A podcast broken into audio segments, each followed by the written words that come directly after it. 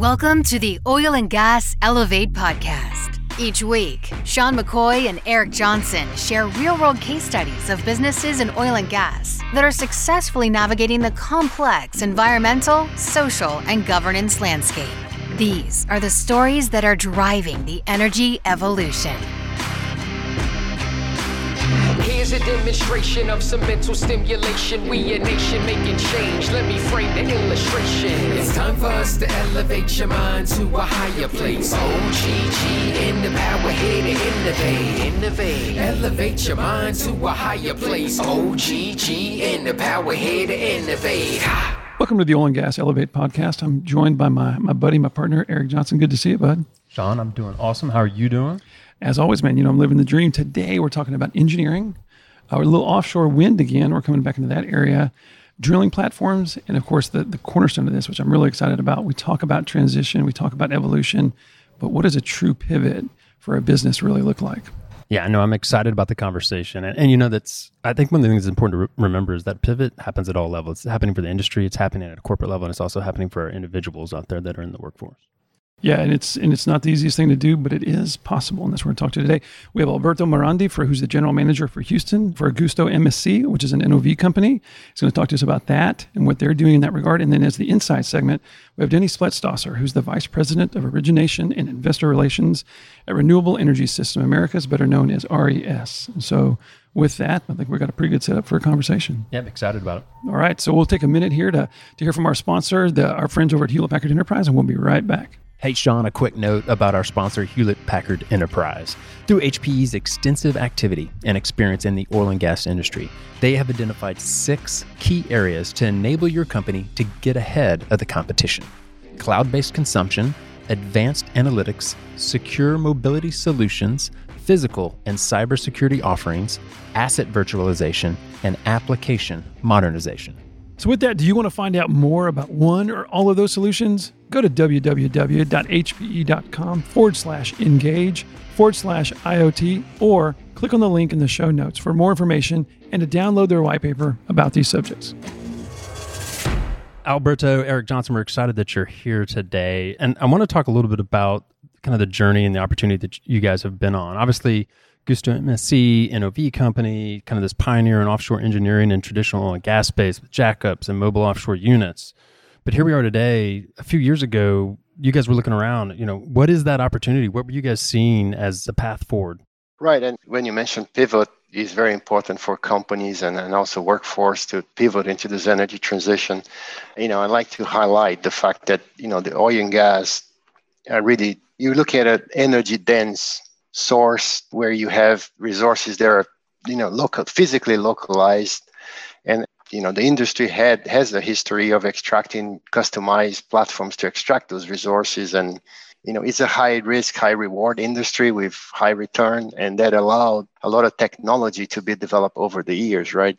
But as you know society demands this transition to renewable energy renewable energy has a, a distinction which is is really about space right you know look at it something that's intermittent you need to have you know if you think of a wind farm you need to have hundreds of units to capture that amount of energy. So you look at it something that really requires you know this understanding of cost and space. And i think we realized some years ago that key to reducing cost of offshore wind and offshore wind is is, is really you know the energy transition component that's happening right now right wind and solar and in larger turbines are a very important part of taking less space and also reducing the cost of offshore wind you know and also larger turbines that, that are very high, you know, high up. And that requires installation vessels that can lift those heavy weights that, you know, they could be, a foundation could be 2,500 tons, you know, a turbine could be 12,000, 1,200 tons, and you're lifting 100, 150 meters. That places a challenge on these existing installation vessels. So and if you are investing into building an installation vessel, you know, do you build it for the turbines that are out there today, or you know, knowing that you're going to be operating this vessel for 20 years, do you aim for the turbines of the future, right? And the 12 megawatts are, let's say, the near future, but you know the 50 megawatts are there and, and there might be a 20 megawatt turbine. So you have to face as an owner that challenge and we walk with the owners in their path to, to what's the best solution. Also if you look at the projects across usa europe and southeast asia you know for what's planned for 2023 to 2025 you, you can see we could have a shortage of vessels that can install these next generation turbines right? And you know, I'm starting to see, looking at even beyond those regions, the, the beginnings of a globalization of offshore wind, where you know, I and I tell people that, and they're surprised, but there are about 3,700 turbines under permitting in Brazil. When it's gonna, I cannot guarantee that's five, 10, or 15 years, but they're definitely under permitting right now. And you know, even people starting to look up into Africa and other places. So the need for the vessels is, is definitely there in the US, we have another component, which is the Jones Act, as you're probably familiar, that you be able to, to be able to call into US ports, you need to have a vessel that is built here, crewed here, owned majority by Americans. And that, you know, introduced a certain challenge because the cost of building here is different from the cost of building in Asia. I still have an open question, you know, does it move the needle? I know that it costs a lot more than it would cost in Asia. But if you, when you look at the final price of electricity, is this cost going to actually move the needle or not? You know, I haven't seen that answer very clearly. You know, of course, it the capex is is a barrier to entrance. You know, you, you saw the, the price announced for the Dominion vessel, and you also have other challenges that you know we need to develop our port infrastructure and you know to be able to you know support those projects. This whole supply chain in the U.S. is still emerging, and you know, beyond the shallow water fixed foundations that we'll see probably in the northeast coast, there's also floating wind, right? Floating wind that is starting to happen globally. And I am always surprised with the pace of renewable energy developing now and in the last few years. Things that I thought were going to take five to 10 to 20 years happening much faster.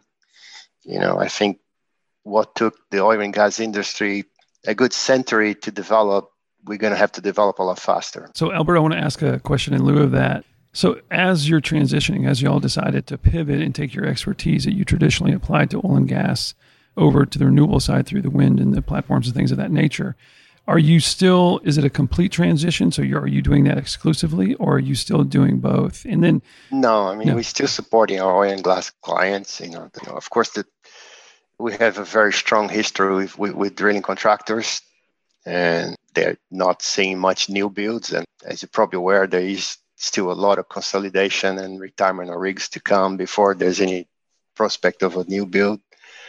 But you know there are still drilling rigs needing support. We stay involved with the owner throughout the life of the unit so we're still helping a lot of drilling contractors with their existing units. We participating in conversions and you know offshore production projects. So you know we can see the start of a recovery in the oil and gas sector too. So that's not an exclusive. And beyond the offshore wind, you know, even on the renewable space, there are other things there I can see in the future, like carbon capture and hydrogen, that I think will be the next big things. Well, Alberto, you know, Elevate is about ESG. We talk about environmental, social, and governance issues, and we try to elevate those issues. And I, I think this is actually an episode that really checks all the boxes in many ways. And your great background on, on why you guys have pivoted and kind of added this new revenue stream. Obviously, that all kind of fits within that E bucket, right? We're we're helping the renewables, we're helping the wind side, we're pivoting our business into to working on that. But one of the things that Sean and I kind of opened the show about and talked a little bit about, I kind of put more in the S bucket, right? Which is it's your employees, it's your community, it's reskilling, repurposing some labor. We have so many talented people in the industry that are maybe those opportunities aren't there for them now, but they actually have a skill set specifically within, you know, with, with what you guys yeah. do, a skill set that actually translates perfectly into kind of building offshore systems for wind. And so just want to get your thoughts about that, how, how it's impacting the employee base, how, how what you guys have done kind of in that in that employee area. Yeah, I mean, he has, in particular with the younger generations, you know, I interview people who say, I want to work on this. I even had an and a, a, candidate who turned down an offer because she said, "No, I can. I do not want to touch oil and gas. I just want to work on." so that's a very interesting.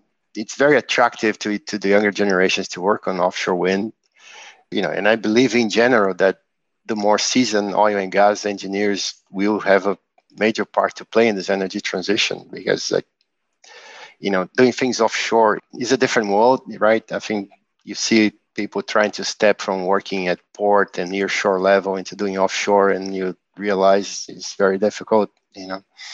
I always remember when i was assisting oil companies and we had the hurricanes going through and you have this facility that turns $15 million a day and you cannot work because cable trays were damaged and you cannot get cable trays offshore because of everybody was trying to get something offshore. So when you're working offshore you have to be very conscious that you need to have a, a management system that is conducive to minimizing downtime and to improving to, to actually optimizing safety and you know so i think there's a lot from the oil and gas offshore workforce that will be vital to offshore wind there are differences too. So there's, you know, when I say there's a skill transfer, doesn't mean copying things, of course. Right, right. You know, there's a lot to be learned because also there is now a mature offshore wind industry too, in, with contractors who are very competent and very experienced in that area. And I like to think that there's going to be a feedback loop. So we're going to learn from the offshore wind back into the oil and gas. You know, it, you know, as I said, it's about space and having many units. So the offshore wind is a lot about industrialization. You know, design one, build many. And we need that back in the oil and gas industry. You know, the days of the, you know, 100, maybe we're going to have back to $100, but the, the day of the highly customized units that cost, you know, a lot of money, I think those days are over too. We need to have this mentality of design one, build many, industrialize.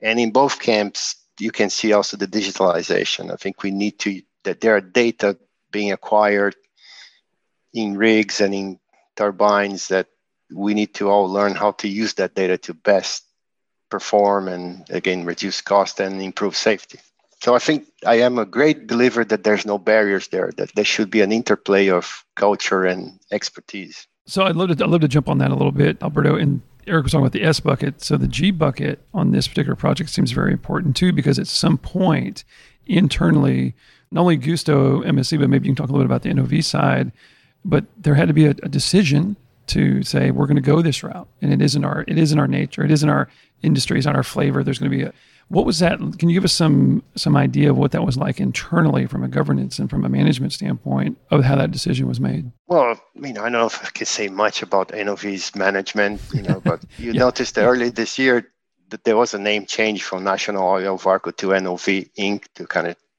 make sure to the that the market sees that. You know, there's a funny story that there was an article in, in Texas Monthly about the Dominion vessel, and we start having investors from the ESG camp, you know, actually buying to the company because oh, we didn't know you guys were there, and I think you, you know, and NOV carries this credibility of you know we've built machines that work they're precise you know we as we always say we power the industry that powers the world right?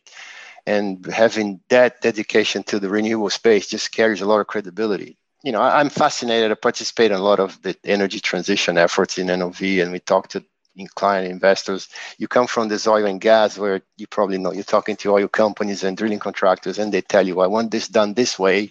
You know tell me what your equipment do and what's your best price right? And then you in the ESG space is people coming to you and say okay tell me what's your ideas. Tell me you know it's very open-minded and because it's, a, it's something that's fast and and new right so you know there's money there to do things there's interest in doing things but maybe people don't have a clear idea i want to do it this way right?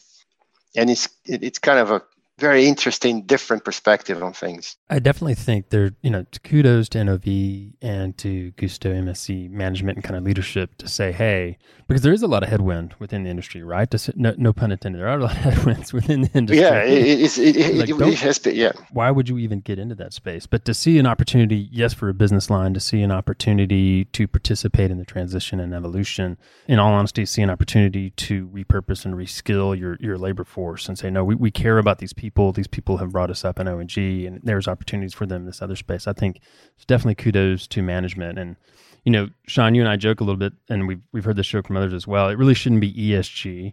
It should be GES, and and the governance is the key. You're not really going to get to the E and the S unless you get the right leadership in place making making those decisions. Yeah, and we had a nice kind of culture mesh because we, you know, both Gusto MSC before coming to NOV and NOV have this culture of innovating by using proven technology. I think that's very important. You know, that I'd say that you read a lot of LinkedIn engineering. I joke that there's a lot of LinkedIn engineering there where people put a cartoon together and start announcing that we're going to have this built in 2023. And you look through it and say, yeah, I don't think you have done much there. But on your environment too, I think yes, we are helping develop the environment, but we also another important component is you know regardless of whether you install a wind turbine or you have a drilling rig, the future is going to be also reducing emissions, right? Looking at propo- different forms of propulsion, you know, battery energy saving, you know, that is also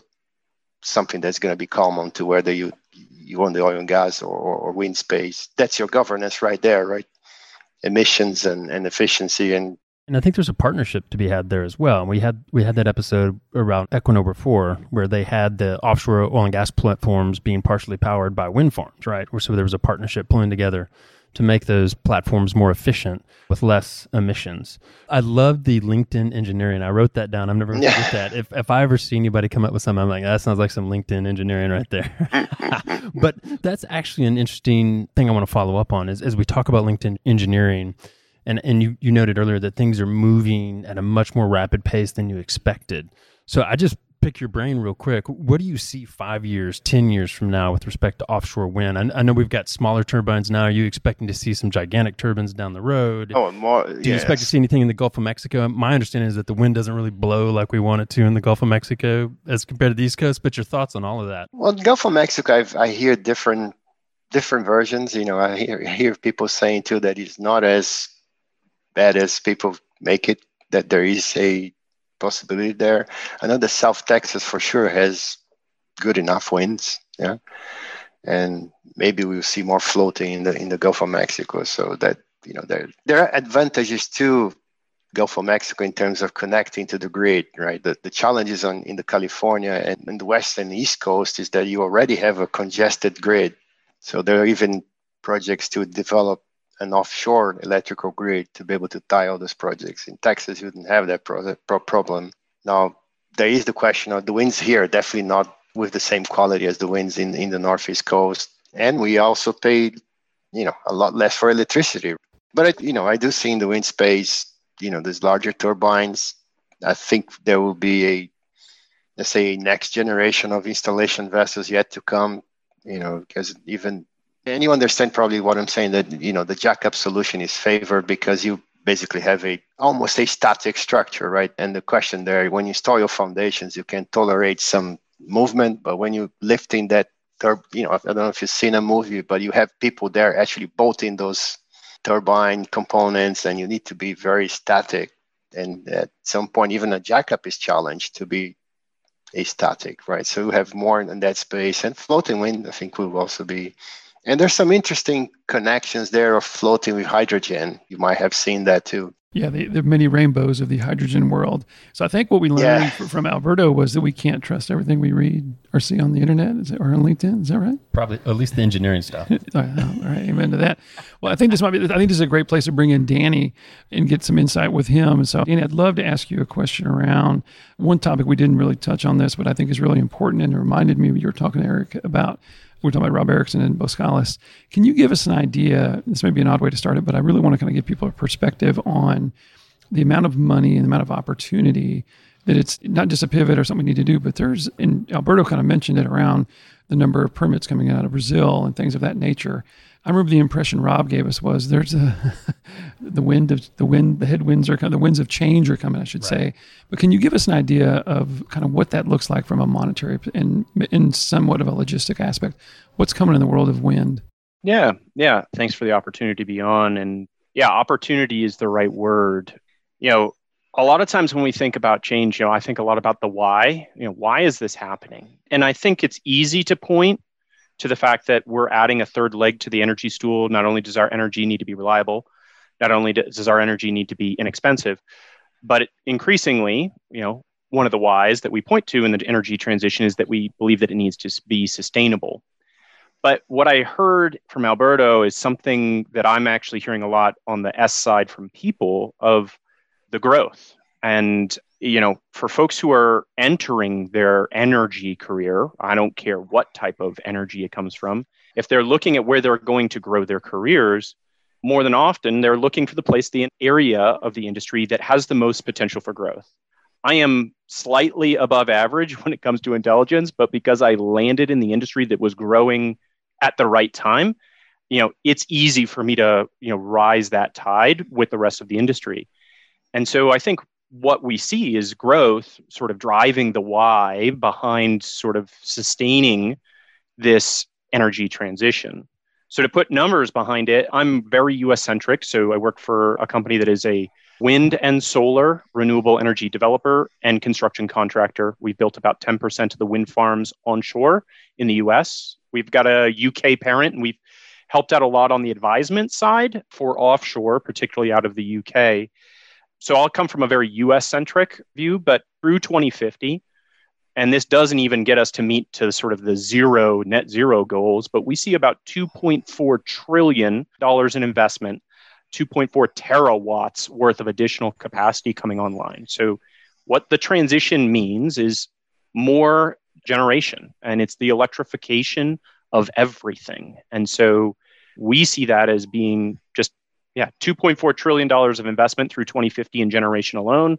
That doesn't count the transmission and distribution, the Internet of Things related, in order to make a more dynamic and complex system work. So it's a challenging problem. People like challenging problems have been solving challenging problems in the oil and gas side for many centuries. And in this sort of new transition, we're unlocking new challenges on the electrification of things. And so people see growth they see challenge, and they do have see the meaning of adding that third leg to the the energy stool, and that's really what's driving the why behind the energy transition. Danny, some of those numbers are pretty staggering. And I'll be honest, I've been blessed enough in my career. I've been practicing law for about 20 years. Over a couple of those decades, I've, I've been blessed enough to do a lot of work for NOV. And one of the things as I was growing up as a baby lawyer that we always talked about, and it came up in the public filings, was backlog. And NOV would always talk about its backlog, billions and billions of dollars of drill ship packages and all kinds of things for traditional oil and gas. But I think what I heard from Alberto is that we're getting ready to have a large backlog of jackup vessels for putting in wind farms and floaters and mooring systems and a lot of other things coming. And, and certainly it sounds like a ton of opportunity onshore as well. But with all of that in mind, I wanted to follow up on something you kind of brought up this electrification of everything. And even Alberto mentioned this a little bit kind of the grid infrastructure kind of bottleneck, right? We can put up all the wind farms that we want, but we definitely have some grid infrastructure problems on the ground. I, I, saw something on, I don't know if it was on LinkedIn today, I saw it, but one of the states, a governor of one of the states, I don't remember what, said, hey, everybody, conserve, conserve energy tonight. You know, the grid's under pressure from the heat. And then the joke was afterwards, but make sure to plug in your electric cars when you go to bed. so it's kind of like this huge, as we talk about electrification, and I'm a supporter of electrification. I've driven electric car, it's a blast, okay? But as we talk about that electrification, as we talk about adding another source of energy, whether that's wind and solar, whatever, what does the industry kind of see as the solution for the grid problem? Because we got to find a way to get all this power to our homes and to our businesses and to our cars. Yeah. What's interesting in the renewable energy space is that that grid problem becomes a bit of a crux of, you know, how much do we need to change? If we solve the grid problem, and what I mean by solve is increase investment in traditional linear infrastructure and distribution infrastructure that we have today that's largely controlled by larger companies that own you know utilities that own electric transmission. If we do that and invest in transmission and distribution, the cost of change will be lower. And the what how electricity looks meaning that you know where we generate electricity can still be pretty far away from where we live and work. If we don't fix that problem if we become as a society allergic to linear infrastructure growth then what will happen is that quite frankly the advancements in the technology on the solar side and on the battery storage side will break our current electricity market model fundamentally. And it has some knock-on effects about social justice. It has knock-on effects about you know shareholder returns and so and who are the winners and losers so from my perspective if we are thinking about the way to make a transition as smooth as possible. Solving that problem where we put, you know, we continue to enable siting for linear infrastructure, pipelines, and power lines. And we encourage investment both intrastate and interstate. That's going to be necessary in order to minimize the impacts, at least from the disruptive nature of what the energy transition looks like. Because if we do nothing, the technology is going to get there. The technology is already there. It's just it's going to break the current system faster and it will end up costing in terms of dollars and cents society more. Well, I, I think that that sounds like you know this collective call to action, if you will. And I want to ask a little question, or maybe reveal a little something about a conversation we had before we recorded, before we started recording. And that Danny, you know, sometimes we you know, the people, oh, there's an oil and gas podcast and there's a guy from wind on it and they're talking about renewables and, but we're not back to LinkedIn, right? According to LinkedIn or some areas of LinkedIn, we're supposed to be on the other side, which is really, mm-hmm. to your point, this, you know, I know where I, I just think it's an absolutely ludicrous statement that it, to your point, it's this energy side. I don't really care where it comes from to an extent. And then even if it, we have to work together. So I want to ask a question in that or tell the audience a little bit about some of your recent experiences collaborating with oil and gas from your standpoint. Can you talk about that that going forward and why that's critical for our electrification of everything and the and the adoption of uh, new energy sources? Yeah, so maybe two specific examples. One we talked about, one we didn't. Is that you know on the investment side, people see again investors see this as the growth area as well. So oil majors are our clients for the long-term ownership energy companies are becoming, in the bigger sense, energy companies. They own both oil and gas and increasingly energy generation and increasingly renewable energy generation. So, and we see that in both the disclosures and as well the movement that we see, not from every and not from all, but from many of the majors that are playing. So that's one. The other one is that we're seeing it as well at sort of a more local level is yesterday I was on a panel hosted by the Colorado Business Roundtable, and it was hosted by Mike Sommers, the CEO of the American Petroleum Institute. And it was, you know, energy in Colorado from a broad base. And so we were talking about look, how does this energy transition and how does energy generation in the state of Colorado, you know, how does that move the needle in terms of rebounding from sort of COVID? And so we talked about the fact that, you know, abundant natural gas is a great balance as we continue to put in more intermittent renewables. And then we talk about, okay, as we think about things like electrifying the field and reducing carbon intensity in the field, what does that look like? And so what we all stood up there from, you know, thank you to the folks at Liberty Oilfield Services who hosted us. You know, it was about we need to continue to provide the jobs and we cannot lose you know the two legs of the energy stool that we have about reliability and cost effectiveness. We cannot make energy poverty a thing where people have to choose between dinner and keeping the lights on or keeping the car filled more than they already have to. You know we need to reduce that impact. But increasingly we have to think about the social impacts and the sustainability impacts of what we choose and how we produce energy. And that's what we see happening and it can happen through just reducing carbon intensity and the energy we already use. Well, this always goes by way too fast, but I do want to end with one last question for each of you. And I'll start with you, Danny. I want to ask you when you see a company like Gusto, Gusto MSC pivot like they have, what does that say to you? And what, or what is it, I don't know, what does it stir in you as far as seeing a company do what they've done? Earlier, we were talking about the S portion, and I'll talk about Gusto as well. It's that transition.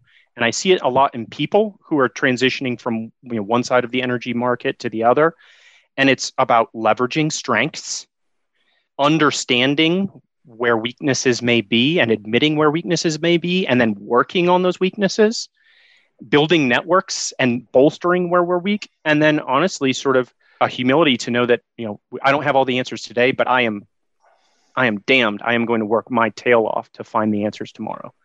And that sort of strengths, building on strengths and you know, understanding your weaknesses and humility is is critical to any transition of any type, including this one. Yeah, love that. And so, so Alberto, I want to give you the last question, the last word before we wrap up. So, what is it like? Kind of give the audience an opportunity to understand what is this transition like for a company that's traditionally oil and gas and now bringing in wind? And should you know, should we be scared? Is it the big scary thing we think it is, or this big thing? You know, there are many things that Danny said that really resonate with me. I think the question of energy poverty. You know, we need to remember there's about 800 million people in this planet who don't even have access to coal-based grid electricity, right? And one thing that we learned is as people improve their standards of living, they tend to have less kids, and you know that's the only effective way to control population. If we cannot get to a point where we stabilize the world population, all those efforts are really not going to go anywhere because you're just going to have more people consuming, right? So the question of poverty in general and energy poverty is very important. We came to a point where we no longer have, you know, a first and a third world. We are in this together. Mm. We need to help each other and then elevate everybody. And I think also another thing that kind of resonates to me with Danny is this IOCs becoming energy companies. I think it was very painful in 2014 when OPEC opened the taps, and I think all the IOCs understood right there that they have no control over oil price. It's the national oil companies that control oil price. And being in that position where you, you can have you know the low cost oil bio productions together with the energy to new forms of energy can only strengthen those new energy companies not nothing to be feared i think it's a necessary step you know so you're not as vulnerable to those ups and downs of oil and i think that's something danny mentioned in passing about storage. I think energy storage is another huge part of the resilience of grids and you know being able to tap into that. So i think of course if you're the guy who's been selling top drives your whole life, you might feel scared that hey, what I'm gonna do is you know I'm not gonna climb on a pole to fix a wind turbine. I still think you know as I keep talking about carbon capture, there's an industry to be built in putting carbon back into the reservoirs where we took it from in the first place, and that's gonna be just straight technology that oil and gas use to extract hydrocarbons. We can plug them back in. So I'm optimistic there's a place for everyone in this energy transition. I know that's the case. I mean, I had a cousin who did eight years in procurement in midstream and just recently made the move over and is now, you know, working and using the skills and skill sets and practices of, you know, of procurement to help make renewable energy company better at, you know, procuring steel and cable and and solar panels as well. So it, it's there. Yeah. We produce oil in deep water that's cheaper than a bottle of water, right? So I think that tells you the skills are there. It's true. Well, guys, this was great. It's so much thankful. For, so thankful for your time. Eric, any last thoughts? Amazing episode, and, and I think the key word we heard at the very end from Alberto was optimism, and I think I think we should be infected with that, if anything. So excited about the future. I agree. Thanks again, gentlemen, for joining us, and we will see y'all next week. Thank you My for pleasure. the opportunity. Hey, everybody! It's Savannah from OGGN, and here are the events on deck for July 2021. This month we have five events, but if you'd like the full list, you can click the link in the show notes to sign up for our events newsletter. We send it out every month, and it includes more info about the events I talk about here. We even include events that occur two months ahead of time, so if you're always interested in staying in the loop about oil and gas events, make sure to check that out. This month, OGGN will be hosting our monthly happy hour at the Cannon in Houston, Texas on July 29th. Our June happy hour was a hit, so if you weren't there for the June one, we hope to see you there this month at our July happy hour. At this event, you'll be able to meet some of OGGN's hosts and network with other oil and gas industry professionals, all while enjoying great food and drinks. Don't forget that it's on July 29th. Other than OGGN's events, we have two in person and two online events. First up, we have our two in person events. The first one being the DUG Permian and Eagle Ford Conference at the Fort Worth Convention Center from July 12th to July 14th. And the next in person event is the SPE International Data Science Convention at the Norris Convention Center in Houston, Texas on July 8th. Next, we have our two online events. The first being a Cognite webinar titled from buzzwords to boardrooms, what energy leaders really think about the transition towards true sustainability. And that's on July 8th from 11:30 to 12:30. And lastly, we have the US Africa Energy Forum, which is online on July 12th. If you have any questions about these events or any of our shows, make sure to reach out to me through my email in the show notes. That's all for July. I hope you guys have a great month and thanks for tuning in. On behalf of the Elevate podcast team, thank you so much for clicking play and bringing to life these amazing stories. We hope this elevated your perspective and serves you well as you navigate understanding ESG and the energy evolution. We are so grateful for your time and kindly ask that you rate and review the show on Apple iTunes, which is a great way to help us grow. The best way to support the work we are doing is to tell a friend about it. ask them to listen, and share with others what you've learned from listening to our guests. Lastly, we want to invite you to reach out to us for any comments, suggestions, or just to connect. You can do that through my email, sean.mccoy at oggn.com. I'd love to hear from you and what you think of our podcast. Be safe, and we look forward to bringing you another episode next week. Here's a demonstration of some mental stimulation. We a nation making change. Let me frame the illustration. It's time for us to elevate your mind to a higher place. Oh, OGG in the power here to innovate. Innovate. Elevate your mind to a higher place. Oh, OGGN the power here to innovate. Ha!